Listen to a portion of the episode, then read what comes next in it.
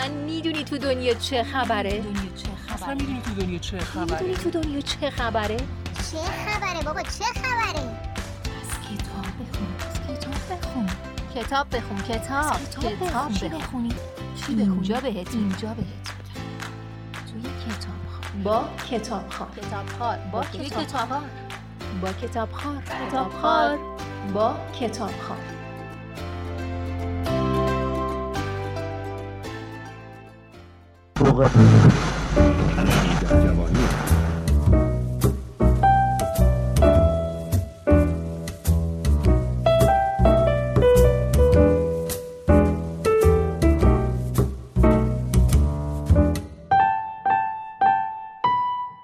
سلام.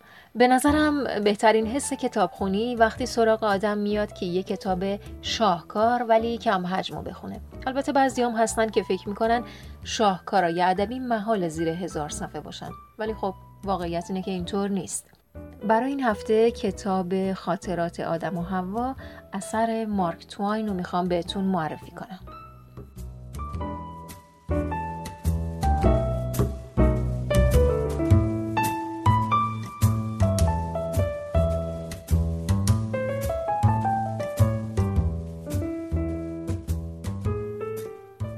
شاید همه شما مارک تواین رو با آثاری مثل شاهزاده و گدا، هاکل بریفین و ماجراهای تام سایر بشناسید. آثاری که بارها به زبانهای زیادی ترجمه شد و توی خاطرات کودکی ما هم جایگاه پررنگی دارند. اما معمولا ما از توانایی بینظیر مارک تواین در نویسندگی و زبان تناز و هوشمندانه‌ای که در اغلب آثارش نمایان هست بیخبریم. توانایی که اون را از ابتدای نوجوانی با نوشتن داستانها و مقاله های تنز توی روزنامه های مختلف پرورش داد. این بعدها به یکی از خصوصیات برجستش تبدیل شد. زندگی شخصی اون با وجود اینکه در ابتدا بسیار خوب بود وقتی که همسر و دو دخترش را از دست داد بسیار سخت شد و همین تنهایی او رو به سمت نوشتن هل داد. در مورد کتاب خاطرات آدم و حوا بیشتر از هر چیز باید گفت که این کتاب به طور منسجم نوشته نشده و در واقع مجموعه داستانها و نوشته های اونه که بنا به درخواست و وصیت اون بعد از مرگش جمعآوری شد و به شکلی که الان در دسترس ما توسط دان رابرتس در سال 1997 بازنویسی شد. داستان آدم و حوا زبان ساده و سرشار از لطافتی داره و میشه اون رو دفترچه خاطراتی از مارک تواین دونست. وقتی که آدم رو تمثیلی از خودش می‌دونه و همسرش رو حوا. بخشایی از کتاب رو براتون می‌خونم. کتاب خاطرات آدم و حوا. اولین داستان تاریخ.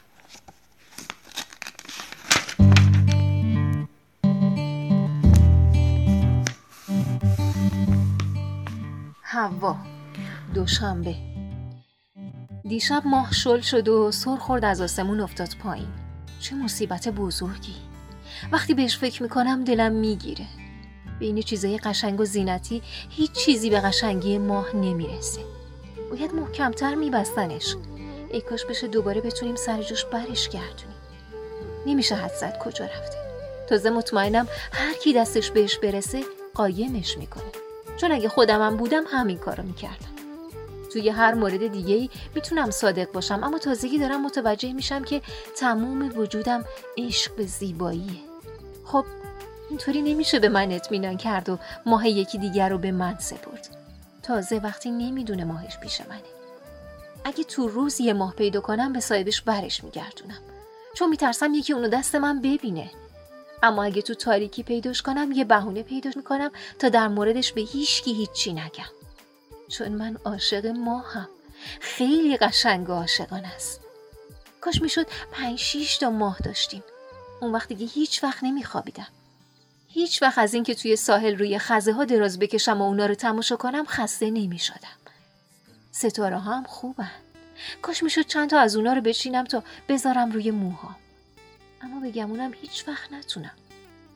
حتما تعجب می‌کنین اگه بفهمید که چقدر از ما دورن. چون اینطوری به نظر نمی‌رسه. وقتی برای اولین بار توی آسمون پیداشون شد خواستم با یه چوب چند تاشون رو بچینم. اما چوبم بهشون نمی‌رسید. بعدش اونقدر سنگ و کلوخ طرفشون پرت کردم که خسته شدم. اما چون چپ دستم و نمی‌تونم خوب سنگ پرت کنم نتونستم یه دونشونم بچینم. البته بعضی از پرتابام خیلی نزدیک بود. اگه یکم بیشتر تلاش می‌کردم شاید می‌تونستم یکیشونو بندازم پایین. واسه همین نشستم و گریه کردم. که بگمونم واسه کسی به سن و سال من کاملا طبیعیه. بعدش یکم استراحت کردم. یه سبد برداشتم و راه افتادم طرف انتهای باغ. اونا دیشب ماها سر جاش برگردوندن. من کلی خوشحال شدم. این از درست کاریشونه. اما ماه دوباره سر خورد افتاد پایین. اما دیگه ناراحت نشدم. وقتی آدم همسایه های به این خوبی داره دیگه لازم نیست نگران باشه. اونا ماها بر میگردونن کاش می‌تونستم واسه تشکر ازشون یه کاری بکنم. دوست داشتم می‌تونستم براشون چند تا ستاره بفرستم. چون ما بیشتر از نیازمون ستاره داریم. البته منظورم منه نه ما. چون می‌دونم اون موجود به این چیزا اهمیت نمیده. نه ذوق داره نه سلیقه نه مهربونه. دیروز عصر موقع تاریک شدن هوا دیدم که کنار برکه دراز کشیده. داشت سعی می‌کرد ماهی خالدار کوچولویی رو که اونجا بازی می‌کرد بگیره. منم مجبور شدم اونقدر طرفش کلوخ پرت کنم تا باز بره بالای درخت و دست از سر اون ماهی بیچاره ورداره. گویی از خودم می‌پرسم این موجود واقعا به چه دردی می‌خوره؟ اصلا قلب داره؟ راستی راستی هیچ احساسی به اون موجودای کوچولو دوست داشتنی نداره. گاهی گمون می‌کنم اصلا واسه همین کار ساختنش. یعنی ظاهرش اینطور نشون میده.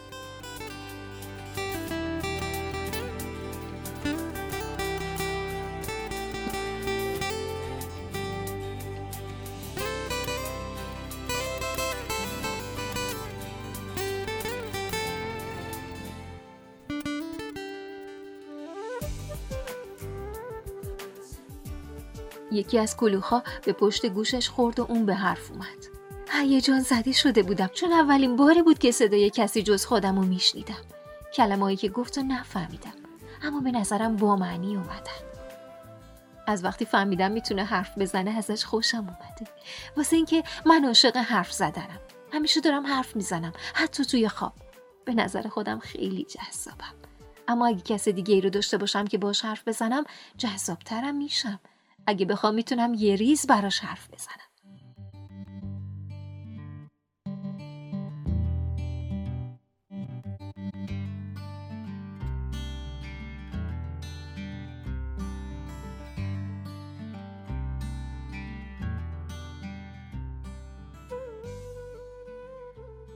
آدم چهارشنبه.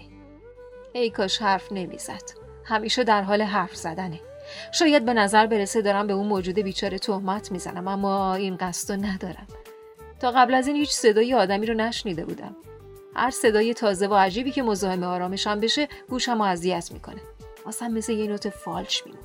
این صدای جدید بیش از اندازه به من نزدیکه. کنار شونه هم بغل گوشم. اول یه طرف بعدم یه طرف. من فقط به صداهایی عادت دارم که از من دور باشن.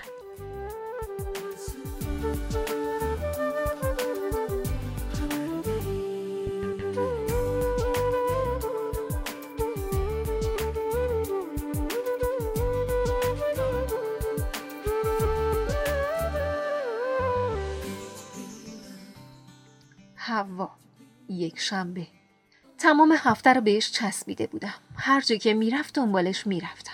سعی می‌کردم با هم آشنا بشیم مجبور بودم فقط خودم حرف بزنم چون اون خیلی خجالتیه. اما اشکال نداره. به نظر می‌رسید از اینکه منو کنارش می‌بینه خوشحاله. منم تا می‌تونستم از کلمه ما استفاده می‌کردم. انگار اینجوری بیشتر با هم صمیمی میشیم. اون نمی‌تونه برای موجودات اسمای درست حسابی بذاره. اما من نمی‌ذارم بفهمه این نقطه ضعفش رو می‌دونم. هر وقت موجود جدیدی پیداش میشه قبل اینکه فرصت کنه مثل خنگا سکوت کنه من واسش یه اسم می‌ذارم. اینطوری نمی‌ذارم شرمنده بشه. خجالت نمی‌کشه. اما من اینطوری نیستم. تا چشمم به یه حیوان میفته می‌دونم چیه. لازم نیست حتی یه لحظه فکر کنم. سریع واسش یه اسم مناسب انتخاب می‌کنم. انگار بهم الهام میشه. می‌دونم که اینطوریه چون تا چند ثانیه قبلش همچین اسمی رو بلد نبودم. از شکل یه موجود و نوع رفتارش می‌دونم چیه.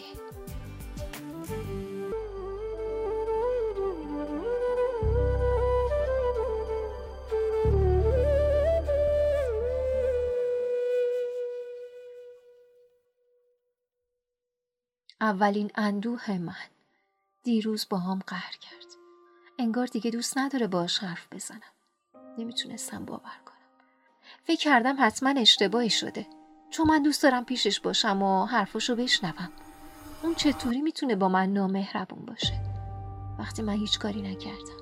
اما آخرش فهمیدم درست حد زدم. واسه همین رفتم جایی که صبح روز اول خلقتمون اونجا دیدمش. وقتی که بهش بیعتنا بودم. اما اونجا برام غمانگیز شده. هر چیز کوچیکی منو یاد اون میندازه. خیلی ناراحت بودم.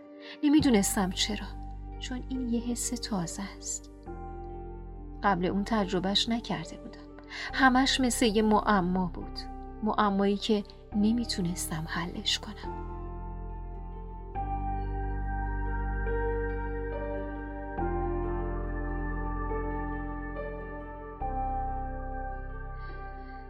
سه شنبه، چهارشنبه، پنجشنبه و امروز.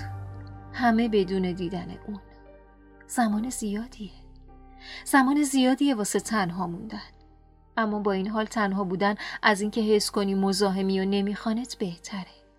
باید یه همدم داشته باشم. فکر می‌کنم برای این کار ساخته شدم. واسه همین با حیوونا دوست میشم. ما با هم خیلی جاها رو گشتیم. بیشتر جاهای دنیا رو دیدم. شاید همه دنیا رو. پس من اولین جهانگرد دنیام. اولین و تنها جهانگرد دنیا.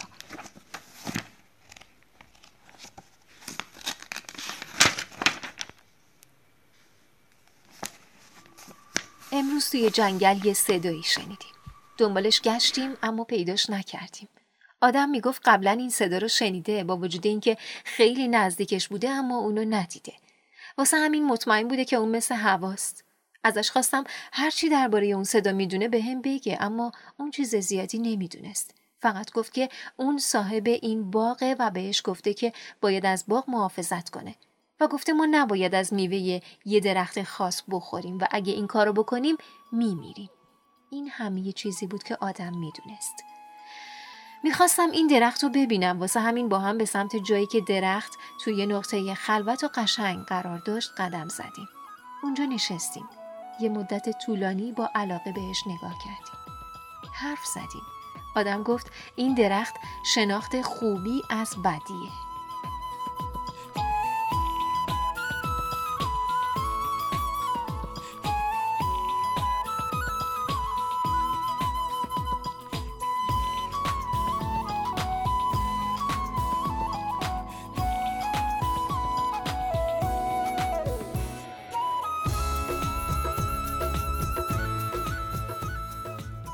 شاید هیچ کس نتونه به این زیبایی داستانی درباره سرشت و ذات انسان بنویسه و اون رو به عنوان یکی از خصوصیات ذاتی انسان تلقی کنه و در همین حال لحن داستانی که برای اون انتخاب کرده رو با تنز ترکیب کنه. مارک توین پایانی رو برای داستانش در نظر گرفته که علاوه بر لذت بردن از اون در پایان شما رو به فکر فرو می‌بره. این کتاب خصوصیات داستان تنز و فلسفی و حتی شاید مذهب رو با یک زندگی شخصی ترکیب کرده و این هنر اونه که این کتاب رو برای خوندن خیلی لذت بخش می‌کنه. یک لذت همراه با اندیشه.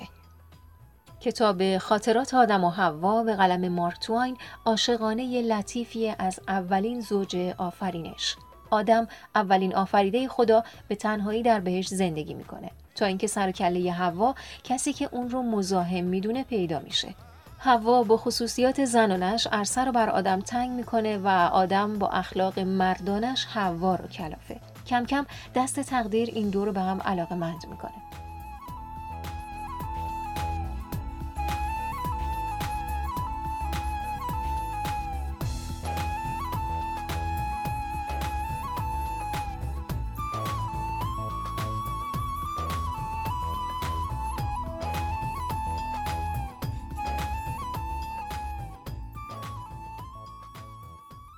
آدم چهار شنبه دیشب به امید اینکه قبل فاجعه از باغ بیرون برم و توی مملکت دیگه قایم بشم سواری اسب شدم. با بیشترین سرعت ممکن فرار کردم. حدود یه ساعت بعد از طلوع آفتاب داشتم توی دشت سرسبز و پرگل که هزاران حیوان توش در حال بازی بودن می‌رفتم که یه دفعه سر صدای وحشتناکی به پا شد. همه چی به هم ریخت. هر جونور به بغل دستش حمله کرد. می‌دونستم معنی این اتفاق چیه. هوا میوه ممنوعه رو خورده بود. مرگ به دنیا اومده بود. هوا وقتی به گذشته نگاه می‌کنم اون باغ برام مثل یه رؤیا میمونه. اونجا به شکل سهرامیز زیبا بود و حالا از دست رفته و من دیگه نمی‌تونم ببینمش. باغ از دست رفته. اما من اونو پیدا کردم. راضیم. بگمونم این به خاطر جوونی و جنسیتمه از خودم می‌پرسم چرا دوستش دارم؟ نمی‌دونم. اهمیتی نمیدم. واسه همین فکر می‌کنم اینجور دوست داشتن نتیجه عقل و منطق نیست. مثلا من پرنده ها رو به خاطر صدای قشنگشون دوست دارم اما آدم رو به خاطر صداش دوست ندارم.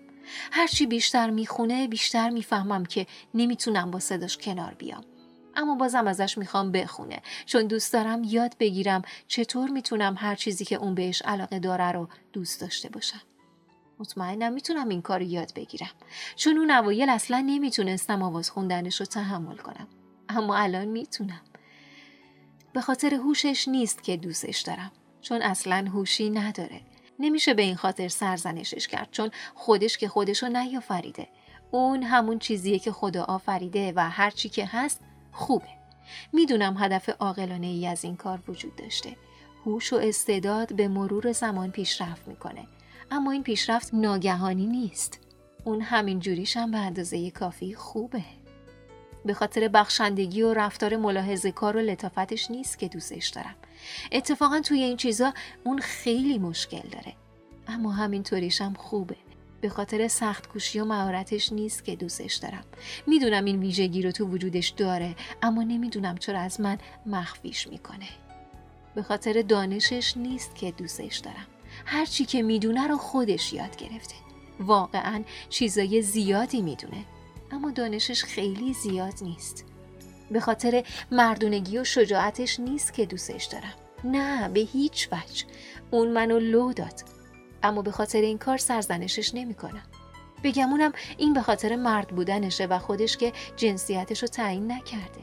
البته اگه من بودم هیچ وقت لوش نمی‌دادم. اگرم این کارو می‌کردم اول خودم از قصه آب می‌شدم. اما اینم از زن بودن منه. من بهش افتخار نمی کنم چون خودم که جنسیتم رو تعیین نکردم. خب پس چرا دوستش دارم؟ شاید فقط به خاطر اینکه یه مرده. از همه اینا گذشته اون خوبه و من به این خاطر دوستش دارم. اما می‌دونم اگه این طورم نبود بازم عاشقش می‌شدم. حتی اگه اذیتم می‌کرد به دوست داشتنم ادامه می‌دادم. مطمئنم بگمونم این به خاطر زن بودنم اون قوی و خوش چهره است. به خاطر همین دوستش دارم. اما بدون این چیزها هم می‌تونستم دوستش داشته باشم. حتی اگه ساده و معمولی بود یا اگه مریض و ضعیف بود دوستش میداشتم. براش کار می‌کردم. براش دعا می‌کردم و تا آخر عمرم ازش مراقبت می‌کردم. آره من اونو دوست دارم فقط چون مرده و مال منه. بگمونم هیچ دلیل دیگه وجود نداره. همونطور که اولش گفتم این جور عشق نتیجه عقل و منطق نیست. خودش به وجود میاد.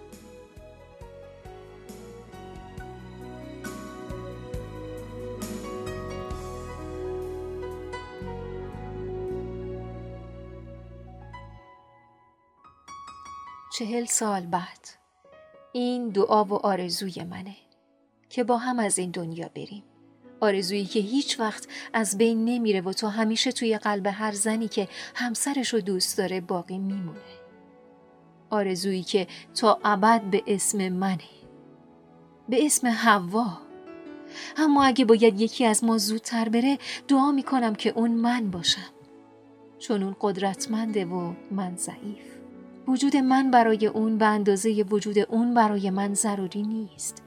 زندگی بدون اون دیگه هیچ معنی نداره و نمیشه تحملش کرد. این دعا تا نسل من باقی جاودانیه.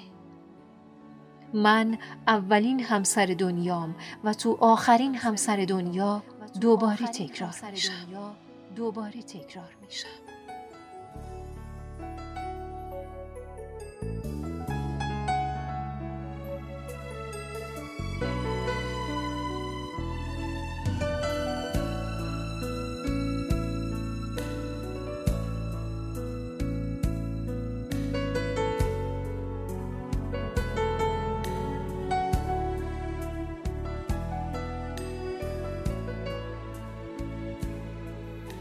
زبان ساده و تنز هوشمندانه آثار این نویسنده را به ماندگارترین آثار ادبیات داستانی دنیا تبدیل کرده.